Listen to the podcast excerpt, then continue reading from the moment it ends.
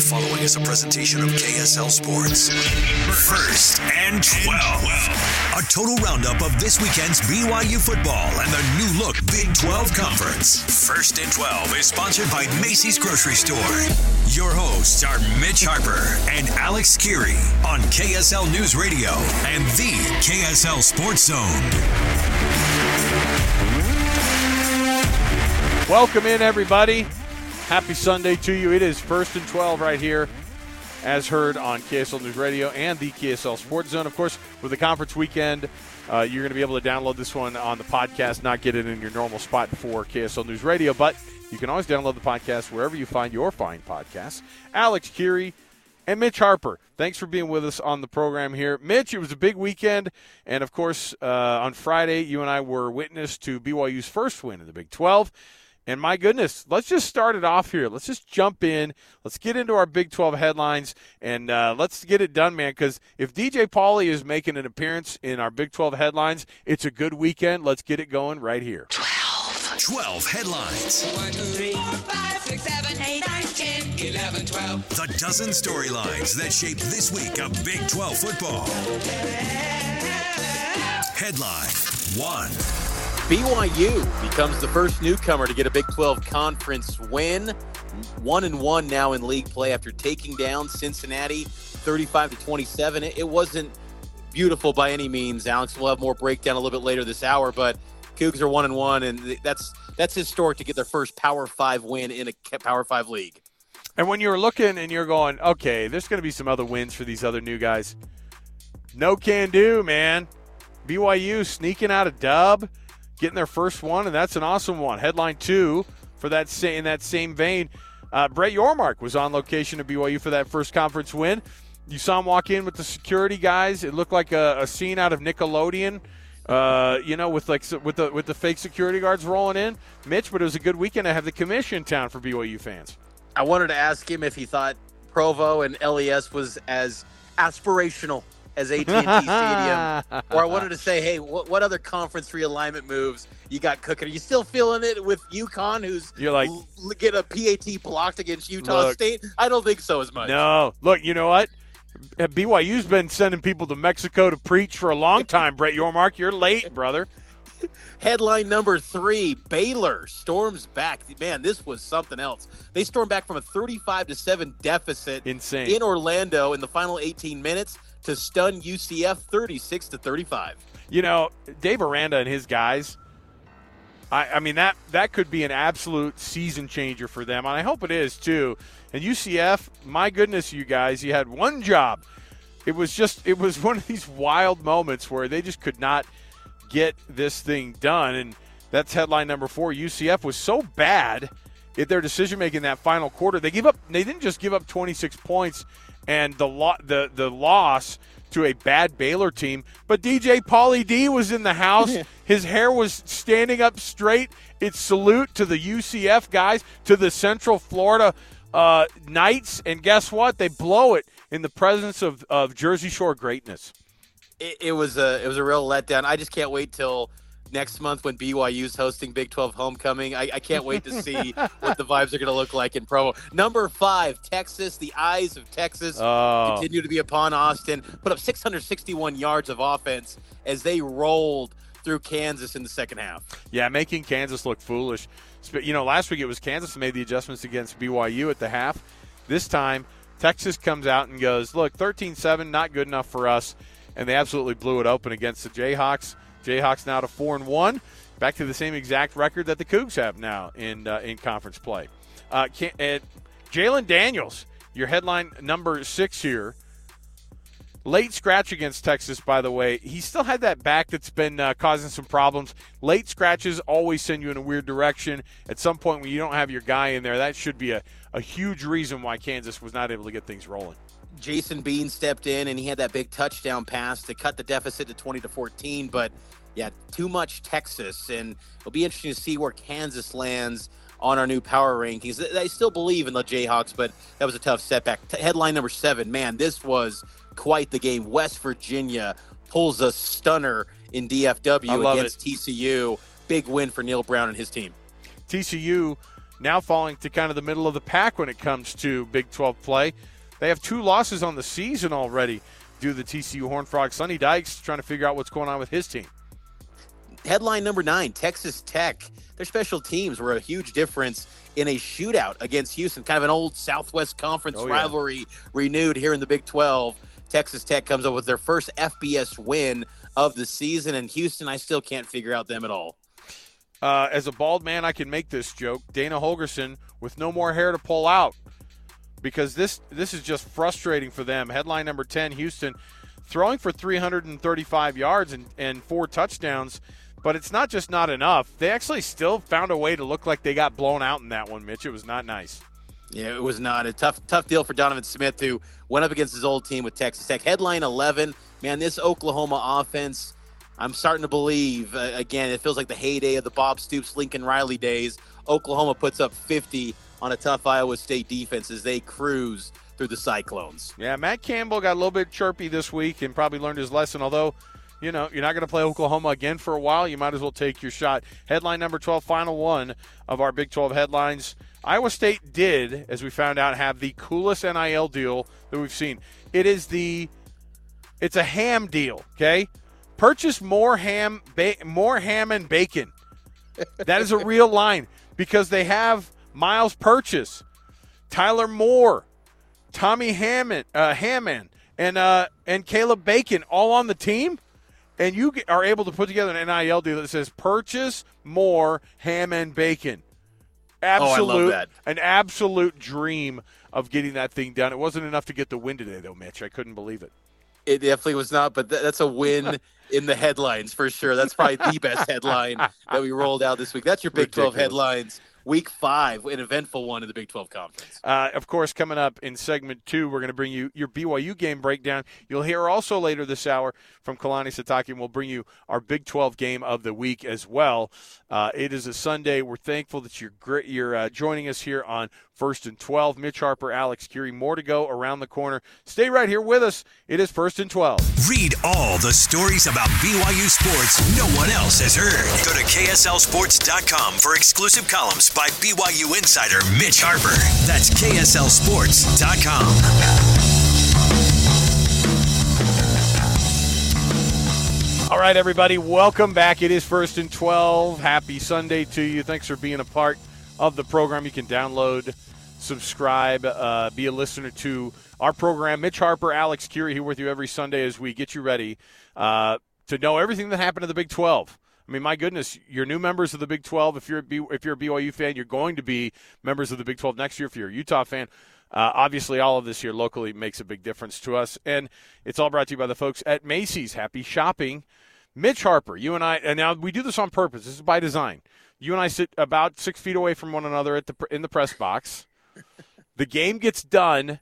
We kind of give each other a little bit of a like a salute, and then peace out. It's like we don't really try to talk about it too much until we get going on the show. I appreciate that. So let's get the fresh reaction from you, and you can hear what I have to think about this game. BYU's first win in the Big Twelve. It it was a big win, Alex, and I think one of the other underrated aspects to this game was that it had must-win vibes because, you know, I I think BYU in the month of October they're probably going to be an underdog in every game in October, and they've got three out of the next four on the road. This just screamed they had to get this one, especially against a Big 12 newcomer, because you didn't want to keep answering when are you going to get your first Big 12 win. So to get this victory was massive for BYU, and I got to say too, Alex, it came in a way that I wasn't expecting. I thought it was going to be a complete defensive battle, and you know, for the first 29 minutes, that was the case. but you know, but BYU really turned it up on offensively at the end of the second quarter, and then into the second half. It was an all-around interesting game and one that uh, was a productive win for BYU. I thought. Uh, you know, I think at some point, I mean, I'll say it. It was, it's a head scratcher again on the sh- on the, on you know the stat sheet because of the yardage compared to how many mm-hmm. points they scored. Helped to get the Jakob Robinson pick six, but 28 points on 295 yards of total offense. It's another week that they did not blow anybody out of the water numbers wise, but this team is four and one with not a lot of yardage gained every game. I mean, it seems very, very weird, but it also seems interesting now because it's almost habitual. They're like, we're not going to get a lot of plays off. That's something Kalani talked about in his post game. We can hear a little bit later. Uh, but they also just lose the time of possession battle as well, which means they're giving up long drives, right? I mean, last night it was it was uh, or two nights ago. Was, uh, interesting. Where are we right now? Like I'm like trying to think. Where the, it was a Friday game. So so that was what was so crazy about it was, to me, it was another week in a row where they are not coming through offense like to the degree that we think they should be, and yet they're scoring all these points and they're getting the win like they did last night uh, getting. I, I, I mean they they had 53 plays from scrimmage. Cincinnati had 84 and they then they almost you know they almost had 500 yards of offense and yet at the same time they almost lucked into 27 points it could have been a 42 to 20 game with those same numbers mitch it would have been insane byu is a team that they're going to be gritty they're going to be unconventional but they're going to find ways to get to get wins and now you're in a spot with this team where you have to go at a minimum two and five the rest of the way. I like BYU's odds to get to the postseason. That's why this game w- was so important. And I thought Kedon Slovis, after that really terrible start and for the first quarter, he was bad. Uh, but then he turned it on, and I thought in that second half he started out seven of his first ten uh, completions. I mean, I, I just think that Slovis – he has done a great job so far for BYU. He's not Jaren Hall, he's not Zach Wilson level of talent, but I think he's been a really nice fit for BYU because again, he dealt with it, wasn't completely one dimensional, but once again, the final stat number 70 rushing yards. It's still a, a ground game is is a work in progress. Still, they don't have much of a ground attack, and I think some people are feeling like, oh, the offensive line was a million times better. The the ground game was so much better. I didn't come away feeling that. I thought they, no. they did improve but there's still a lot of work to be done. And to get a win with those sort of numbers, I think it's just another example of BYU just going to be kind of unconventional and be gritty, uh, and they're going to take unconventional paths to get these victories. Well, the other thing, Mitch, when you the, the slow start is not good, but I but I'll say Kalani and his guys will take it because the slow start was them up seven to nothing for a good chunk of that first yeah. and part of that second quarter. That's a slow start on offense, certainly, but it's not being down 14 nothing like they were the two prior games, you know. And, and, the Arkansas game, of course, they come back, but but then in the uh, you know in the Kansas game, they're not able to respond. I mean, they get back, they're, they're up 17 14 at the half, and then when another haymaker comes, they're not able to respond. You can't get yourself in a hole and just think that it's going to be able to, you're going to be able to pull yourself out of it every week. But it was interesting because Cincinnati's playing catch up. After the second half happened, and really after that insane drive that lasted 30 seconds and tripled their offensive output in that one group of four downs, basically. Uh, you know, going into the locker room, I mean, I'm gonna be honest. We were up in the booth. We all looked at each other. What did we say? I was like, I could see them just sitting on this and just uh, kneeling yeah. the ball once or twice, and then just go in and lick your wounds and figure out what's going on. And to A Rod's credit and to Kalani's credit, they go, "We're running the two minute offense. Actually, we're running the, the the one minute offense." And they did it, and they scored, and that changed everything because as soon as BYU came out, the idea of okay, Cincinnati gets the ball.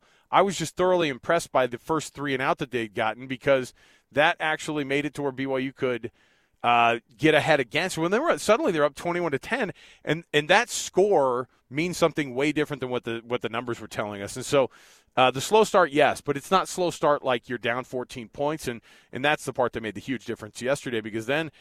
Uh, Emory Jones is playing, trying to throw the ball all over the place, and that's that's not his strength necessarily. But man, the Cougs made him look good on the ground and through the air.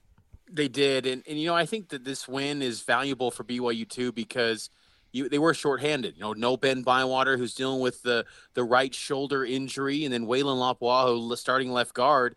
He was out with a left arm or elbow injury, mm-hmm. and they, they still were able to come away with a win. And you know, I thought Harrison Taggart in his first collegiate start. Great job. I did a nice job. 10 tackles for him. I mean, obviously, you don't want to see these defensive guys getting 16 tackles like Max Tooley did because that means they were on the field so much. But they stepped in and filled the gaps, the void left by Ben Bywater. And that's promising. And I think it's another testament to how much uh, Jay Hill has improved this defense. Like the final numbers, he's probably ticked right now, and he's oh, probably oh, yeah. furious going into this bye week about the numbers and and the amount of first downs that Cincinnati had on some drives. You think back to that 17 play drive Cincinnati had to tie it up. You know, I, I got to imagine Jay Hill was ticked about that one, but that they, they, they just they, they found enough there to to escape with a victory and you know limit Cincinnati from you know coming in and pulling off the upset. I, I, I kind of look at Cincinnati too. We'll have our power rankings coming up at, at the top of hour number two. They're a team to me that I don't look at as you know, really, I don't, I don't know who they're better than in terms Mm. of talent, in Yeah. terms of depth in the Big 12. But I feel like, you know, Emory Jones, when he is, you know, a little bit comfortable in the pocket and he's able to get out and run with his legs like he had success against BYU, they could maybe trip up someone. But it does feel like it's a big rebuild project happening with Scott Satterfield. I mean, it's, Yeah. it's a it's a completely 180 from from what they had with Luke Fickell. I just think it's going to be a long term rebuild with Satterfield. I like I like Satterfield a lot. You're right. It is going to take a minute. Uh, it was really funny too because after the game, it's funny what you tell yourself, what people tell themselves as fans, right? Because you have the people who are over the top, like this team is actually terrible. We got we locked into that one. I had to hear that a couple of times last uh, two nights ago. I'm like, hey, listen. You know what? You got the win, and it was a really, really good win. But then I heard the other side, which is, you know, that's the best two and three team I've seen in a long time. You go, the best two and three team? Like, who says that? And so call it for what it was. Everybody's trying to figure out who they are right now. Our power rankings are all over the place because, I mean, we're kind of we're doing the shrug emoji at everybody right now. Going, I don't know where the look. We're we're guessing here. The only thing we kind of know right now is Texas is number one. Uh, spoiler alert: Texas is probably the best team in the conference right now. But other than that, it's kind of nice because BYU falls and then has another win. And I mean, my heavens, Mitch, they're four and one going into a bye week where they need to get some guys right. It's about as good of a spot as you could have imagined. I think at one point uh, you created a dream scenario when we when you came on with us on Unrivaled in the very very pre pre preseason and said there's a there's a world where they go five and zero and and you know we all looked at each other and go Mitch Harper everybody he's on it again uh, and instead four and one is I mean I I don't know I mean the expectations from Vegas were between four and a half and six and a half wins depending on where you looked. So I mean, th- th- you got to readjust your sights here. I mean, this might be an eight-win team. And I think also it's the type of season in the Big 12 because I feel like this is a down year for the conference in terms of, you know, the, the middle and, and the, the bottom of the league. There could be a path where BYU finishes in the top and you don't feel like this is a, you know, a, a great BYU team, but because of how down this league feels to be this year, there could be opportunities for BYU uh, to be in the upper tier of this league. So a lot's in front of BYU, and I think one of the big takeaways I did learn from Friday night too, Alex, was how motivational it was for BYU to be in a conference Mhm. because last year after one loss, I think the the motivation, the the care factor took a big hit because their cells were taken out of them, and they knew that they were going to be destined to some ESPN handpicked bowl game that they didn't want to be at. Whereas now there's still everything in front of them. You have a schedule with Texas and Oklahoma, and if you want to dream big, if you're in that BYU locker room thinking you got a chance to go to Arlington, you could dream it up because everything's still in front of you despite one loss. Let's take uh, another break here. When we come back, let's hear from Kalani Sitake, a few minutes from the head coach of BYU, and what he thought this uh, this game was turning into uh, win wise. You could hear the energy in his voice in the post game, so take a listen to that. We'll come back here. Big Friday night win for the Cougs uh, this weekend. One and one in conference play, and uh, the Big 12 in our first and 12 program right here on KSL News Radio, and also on uh, the KSL Sports. And you can hear right here Alex Kirry, Mitch Harper. More to go. Stay right here with us, right around the corner. The following is a presentation of KSL Sports. First and 12. A total roundup of this weekend's BYU football and the new look Big 12 Conference. First and 12 is sponsored by Macey's Grocery Store. Your hosts are Mitch Harper and Alex Kirry on KSL News Radio and the KSL Sports Zone. It's a happy weekend for Cougar football fans as BYU gets their first ever Big 12 win, 35 to 27 over Cincinnati on Friday night. And the head man of the Cougars, Kalani Sitake, he's the head first head coach in BYU history to lead a Power Five team, and he helped lead the Cougars to that win over the Bearcats. He addressed the media and was pretty happy, even though there's still room to grow. Kalani was still pretty happy about the win. glad that you're all here and, and uh, you know glad we got the win and give a lot of credit to cincinnati they did some really good things um, uh, and I, I kind of put us in a, in a tough spot. I think the number one thing that stands out is they possessed the ball for such a long time, and the discrepancy in the plays uh, compared to our plays on offense. Uh, defense, I think we had like 48 plays in the first half, um, which was really tough, and, and overall they finished with 84 plays. We had 53 on, on offense, so that's uh, the fact that we have that many points in in that low plays means that we probably got some explosive plays, but we need to possess the ball and convert some first downs and, and get some drives going. And then defensively, we got to get off the field, um, get some stops. And then I, I say that with like can't make these demands. I mean, you, you, there's there's uh, things that we can do to, to help ourselves, and one of them is that we we had for uh, some reason we had some some uncanny mistakes on defense, missed assignments, things weren't set up right, and um, that's that's on the coaches and, and, and the players, but didn't execute well enough. And then on offense, we, we didn't execute as well as in the first half, but. Um, you know, glad that we were able to get a, some turnovers and get get the, um, some turnovers and downs. Thank you. And you can tell I lost my voice a little bit because I'm just I've, I've, been pretty good all year long, and then this one I kind of lost it. It was just for for the right reasons. You guys all get it, but um, happy that we won, but uh, we know that we can improve, and, I'll probably say it every week that we can get better and we can play better. But I think that you have to give credit to Cincinnati. They played a really good game, and, and uh, we did enough to win the game.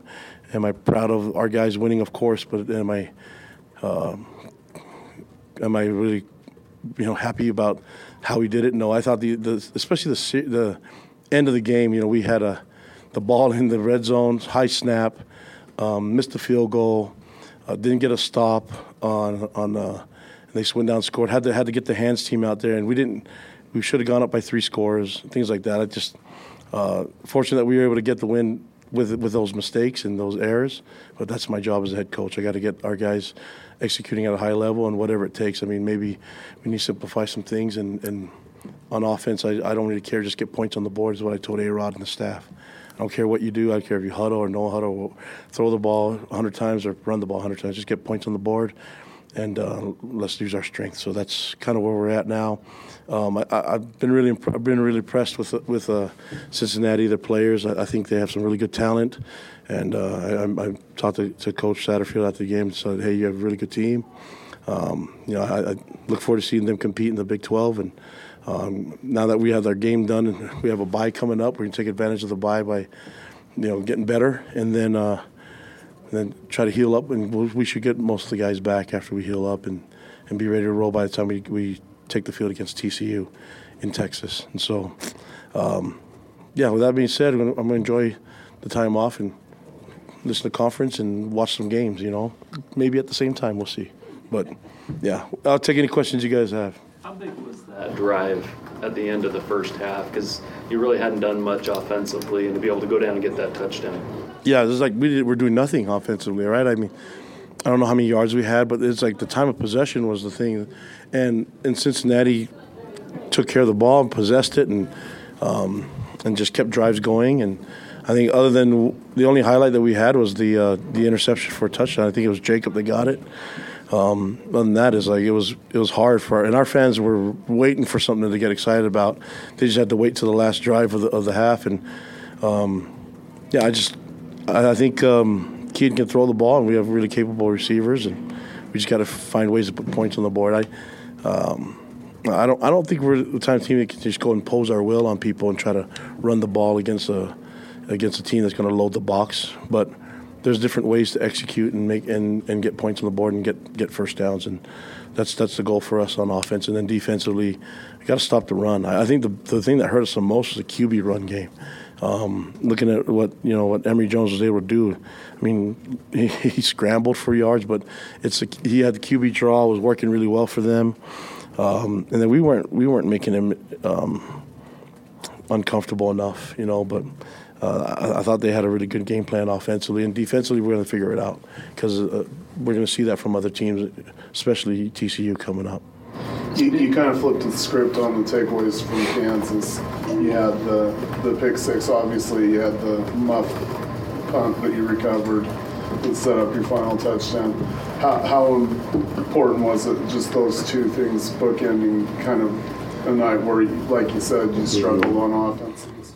Well, you need those. I I think uh, look at last week's game that that helped Kansas beat us. You know, and so uh, we want to win the turnover battle. We want to take care of the football.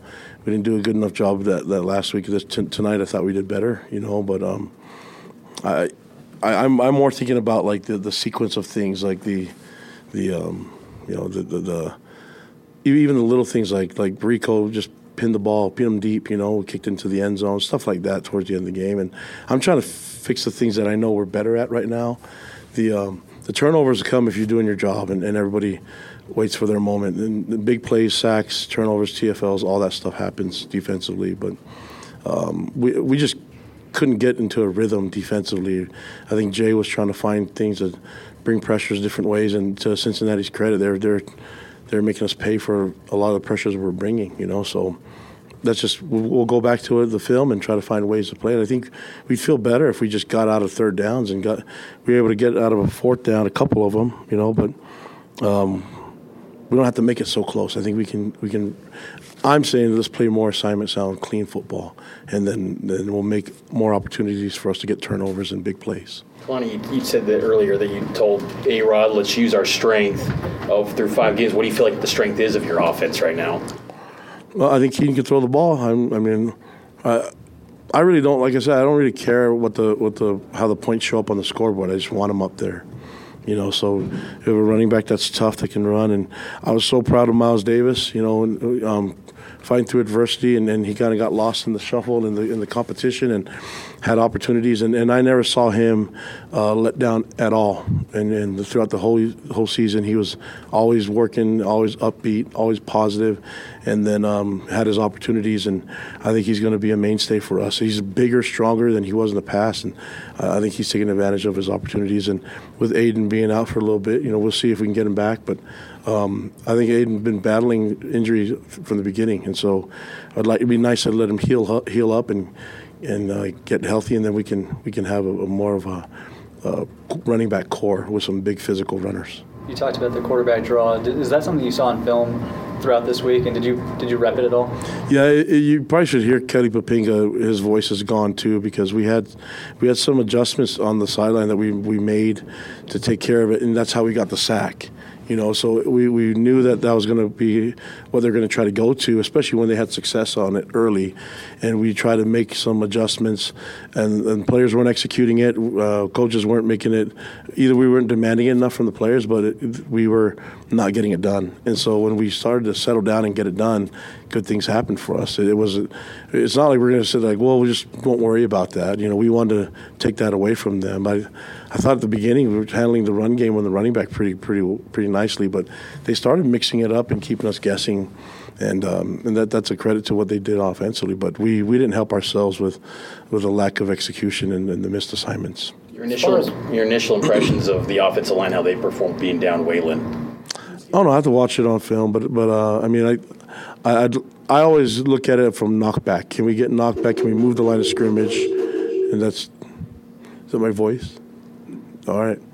Well, just getting knocked back and moving the line of scrimmage, and, and um, but you know they're crowding the box, and they're they're they have a really physical D line. I, I I've been saying that for a while now. They're a really good defense, um, and, and if we can't go the one way, then let's let's find different ways to, to get first downs and get points on the board.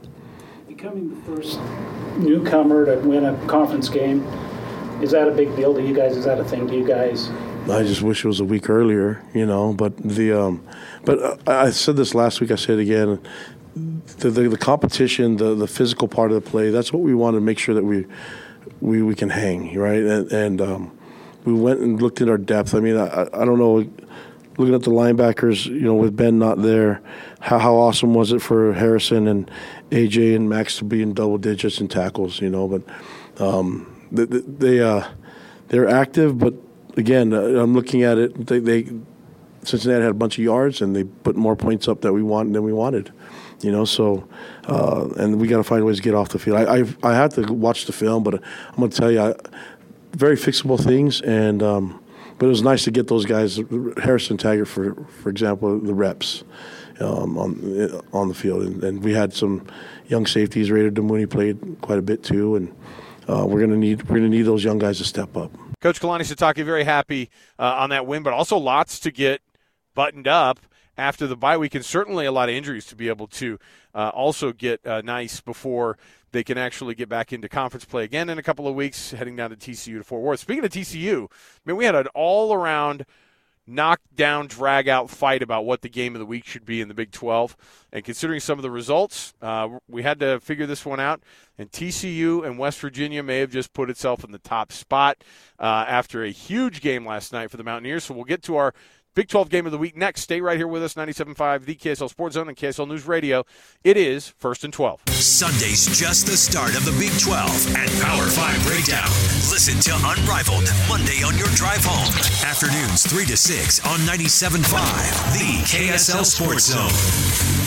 That's right. You can hear Alex Kirry, host of Unrivaled, weekdays on the KSL Sports Zone. You can hear me, Mitch Harper, on Cougar Sports Saturday and Cougar Nation tomorrow night taking your phone calls as BYU take down Cincinnati. But man, Alex, it was quite a weekend in the Big 12. Yeah. As we look at our Big 12 play game of the week, we had some debate as to which game should be the, the highlighted game this weekend. Well, we had a couple in there because I think that on paper before the week started last week, we had a pencil in it was going to be Texas and Kansas. Oh, Mm-hmm. those are two ranked teams that could be an upset special. Kansas won last time they were down there at uh, at uh, at D, DRK or DKR Stadium, whatever it is down there. They want to call it now Royal Stadium.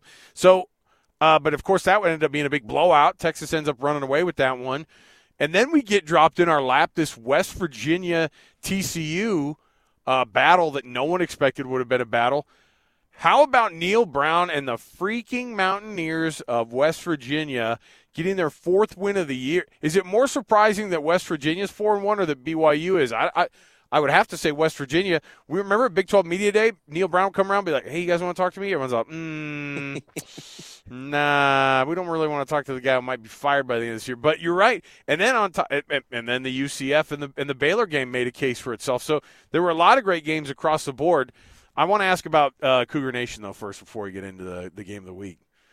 Are people behaving themselves when they call in? Are are people uh, getting salty? Are people already believe like feeling themselves a little bit as as uh, Big Twelve members when they call in into Cougar Nation, or are they are they kind of trying to, you know, uh, I don't know, hand, uh, they don't they don't want to have the expectations too high for BYU. How are the fans who are calling in on Cougar Nation, dude?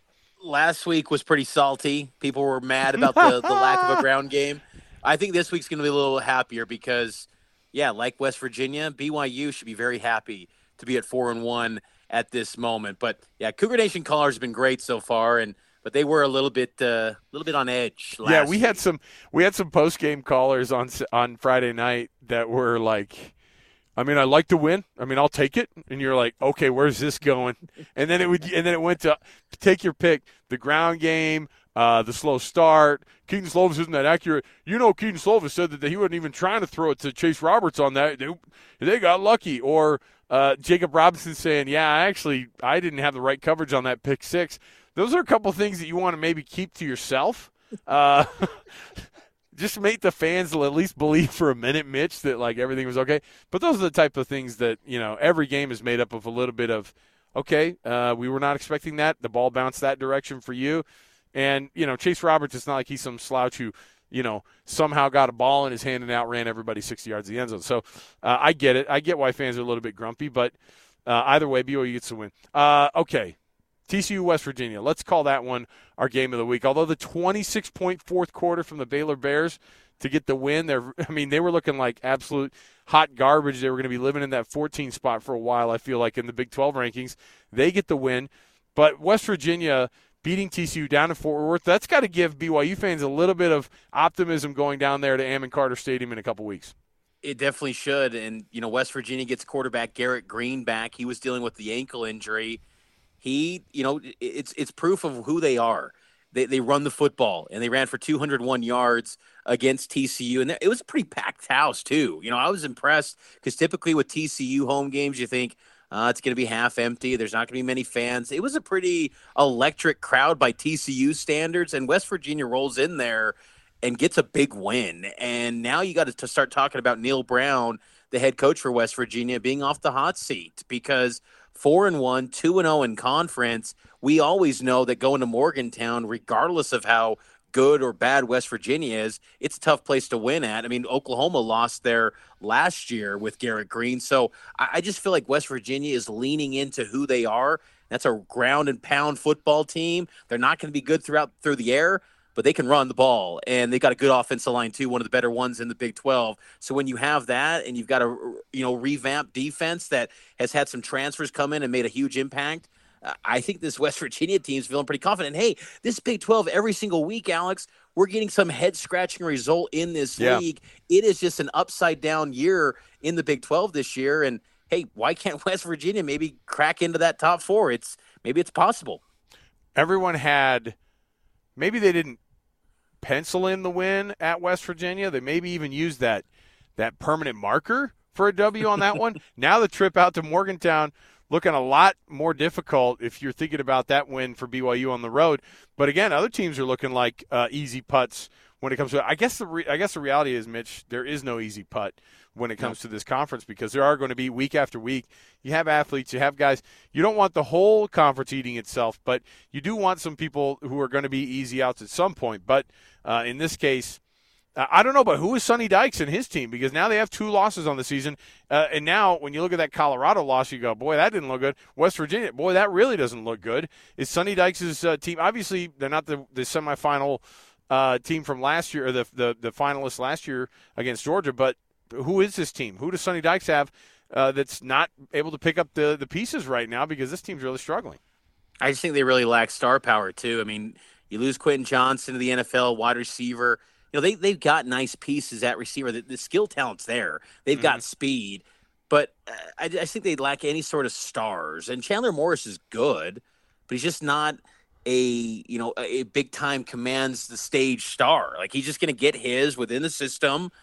And, and that's that. Like I don't think he's anything more than what he's showing right now. And and I think that's a big problem for TCU. And so when they don't have that star power that's radiating throughout the league, like Max Duggan, Quentin Johnston, uh, they can just be kind of a you know an afterthought where they're just you know a, a tough out like anyone in this league, but they're more along the lines of six and six, seven and five, rather than you know eleven and one. And I think that's one of the discouraging things about TCU.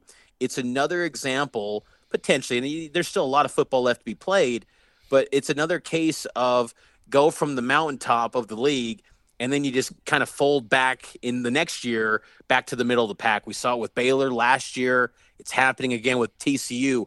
Who can maintain consistency year after year in this league? It, no, I mean, no one's been able to do it since you know the heydays of of Lincoln Riley and, and Bob Stoops at Oklahoma. It's it's a tough deal, but uh, at some point, someone's got to emerge. You need that, I think, in your league when you look long term in the future of this conference. I'm sure Brett Yormark wants that to happen, and TCU doesn't look like they're ready to be that team uh, right now. Uh, Brett Yormark, by the way, uh, the man himself was at the game last night. He got to see BYU in person, got to see Provo in person. Uh, uh, did he say he liked us? I mean, my heavens, uh, Mitch, did he, did he say he liked the Tucanos? I mean, what what's going on? I just want to know what the what, what Brett Yormark was saying about his trip to Provo, man.